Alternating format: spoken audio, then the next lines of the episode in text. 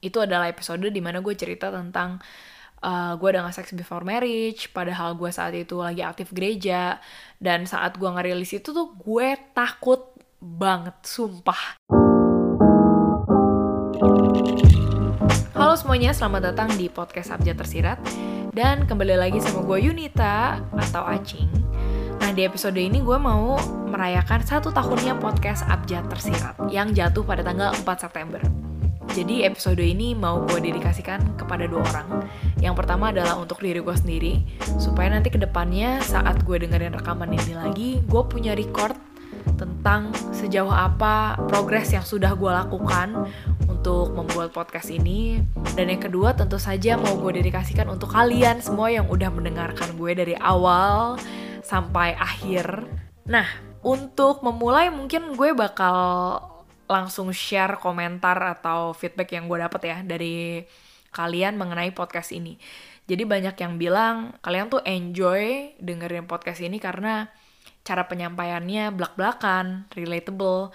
Gue suka ngegas tapi ngegasnya seru katanya. Dan satu lagi yang paling sering gue dapet adalah komentar tentang kok bisa sih lu share cerita yang sangat personal gitu dari diri lu uh, dan lu share ke publik gitu apa lu nggak takut nanti orang ngomong begini-begini gitu. Uh, takut gue sebenarnya. Kayak setiap kali gue share sesuatu yang sangat personal gue jujur gue takut banget gitu ya. Tapi alasan gue kenapa tetap uh, memutuskan untuk share itu ke publik adalah karena gue tahu banyak banget dari kita yang udah muak ngeliat sosial media, entah itu di Instagram, entah itu di Facebook, yang kayak semuanya tuh seakan-akan perfect banget. Padahal saat lu balik ke realita, saat lu misalnya ngobrol sama temen lu yang kelihatannya kayak hidupnya tanda kutip enak, ternyata mereka juga struggle gitu loh. Kalau misalnya gue bikin suatu konten, ya bikinlah konten yang bener-bener bisa memberi bukan cuma faedah tapi something yang mereka sangat relate gitu loh. Mereka tuh apa ya? As cliche as it sounds, mereka tidak merasa sendiri gitu. Uh, gue merasa bahwa ketakutan itu akan selalu ada gitu, tapi ketakutan itu nggak boleh melumpuhkan gue untuk berkarya atau melakukan sesuatu yang gue tahu pasti akan bermanfaat untuk orang lain. Mau itu cuma satu orang doang juga, tapi gue nggak masalah. Yang penting apa ya, apa yang gue keluarkan, apa yang gue share itu bisa bikin orang merasa mereka tidak sendirian gitu di dunia ini. Ya again, as cliche as it sounds, ya itu yang drive gue untuk share something yang personal sih.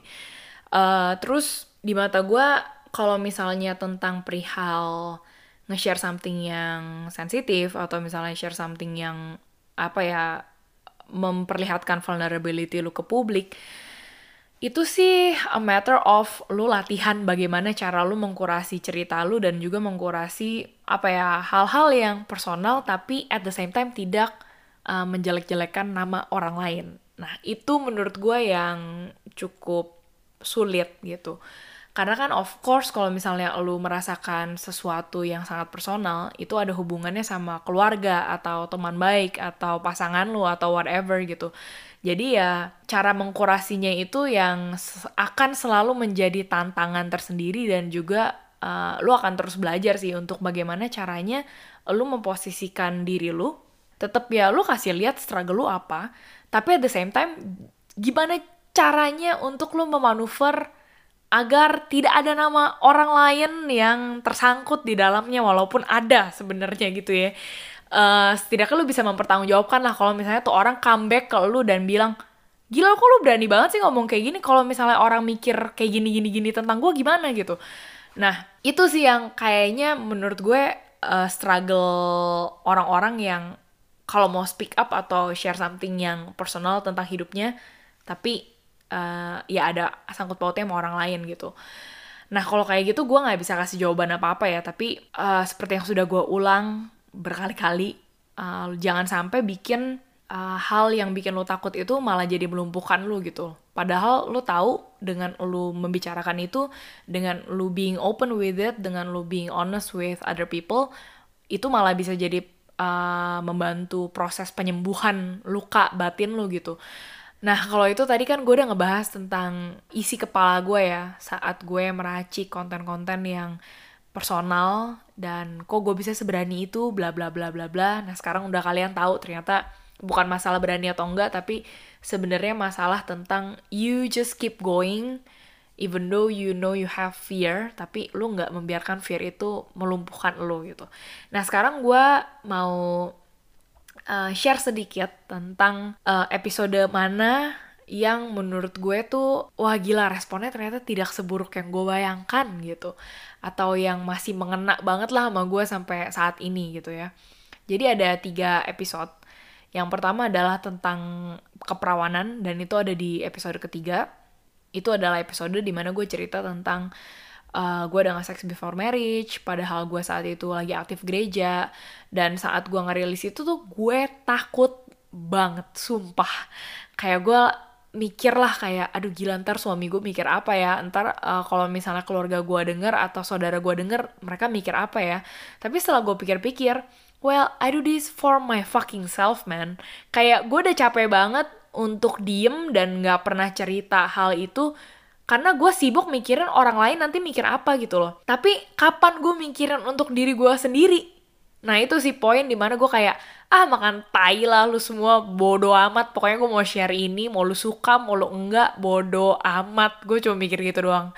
Dan itu sangat apa ya momen yang gila sih. Gue inget banget pas gue hit download atau upload atau submit button di Anchor gue deg-degannya setengah mampus gitu. Uh, cuma respon orang-orang ternyata banyak banget yang reach out ke gue dan bilang, gila gue tuh gak nyangka lu ternyata juga struggle hal yang sama saat kita segereja bareng gitu loh.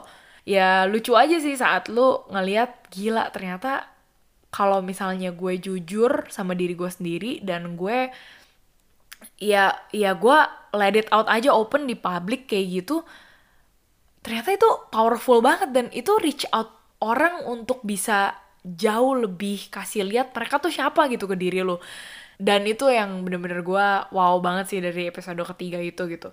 Dan episode berikutnya yang menurut gue sangat meaningful dan sampai sekarang kalau gue dengerin gue pasti nangis adalah episode ke-15 yaitu episode tentang uh, gue mengalami coronavirus uh, racism di Munich.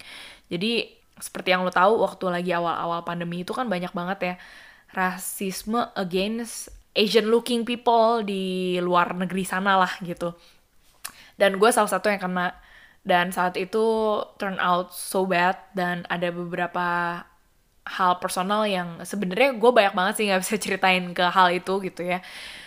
Cuma karena gue nggak bisa ceritain di episode itu gue banyak nangis gitu loh uh, dan pas gue dengerin ini gue lagi ngomong lagi bonhan nangis lagi nih tai banget gue jadi gue inget banget sih itu gue dengerin lagi pas gue lagi ngepel sama ngeberesin rumah.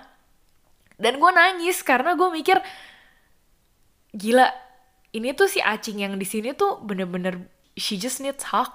That's it gitu. Kayak gue mikir gila ya gue nggak pernah merasa punya self compassion segede itu ke diri gue until gue mendengar ulang lagi. Lebih tepatnya menjadi pengingat untuk diri gue gitu loh bahwa ya ini memang yang gue struggle and it's okay. Kalau misalnya lu emang mau nangis gitu it's okay untuk lu nggak punya jawaban di seluruh episode lu gitu loh. Dan itu sih gue kayak aduh gue tuh kalau denger episode 15 itu padahal 40 menit men. Dan gue itu pertama kalinya gue nggak edit sama sekali. Gue pokoknya ambil anchor terus gue cuma ngomong aja udah apa yang ada di pikiran gue dan gila sih itu episode raw banget. Dan itulah episode yang sangat-sangat hmm, membekas di hati gue dan kalau misalnya yang terakhir adalah segmen tak terduga yaitu segmen ngobrol sama suami. Dan itu sebenarnya segmen dadakan banget. Jadi gue tuh melaki gue cuma kayak gimana ya? Gue melaki gue itu waktu itu kejadiannya kita lagi makan Korean barbecue bareng. Terus kita makan bareng dan kita jadi kayak inget aduh gila makanan enak apa ya di luar yang dulu kita pernah makan gini gini gitu gitu. Dan pas nyampe di rumah kita jadi mikir eh beb gimana kalau kita bikin rekaman iseng tentang kita jalan-jalan ke luar negeri gitu. Ya sekalian pamer gitu kan gue emang emang agak-agak tai gitu kadang-kadang. Terus ya udah akhirnya jadilah itu episode pertama ngobrol sama suami yang bener-bener anjir itu itu obrolan ranjang banget sih. Kayak obrolan kalau misalnya lu mau denger tuh couple yang udah pacaran atau udah bersama lebih dari lima tahun ya itu isi obrolannya tuh kayak gitu. Kalau nggak ngobrolin makanan saling membegokan atau menggobloki masing-masing tapi ketawa-ketawa dan aduh gila itu kocak banget sih.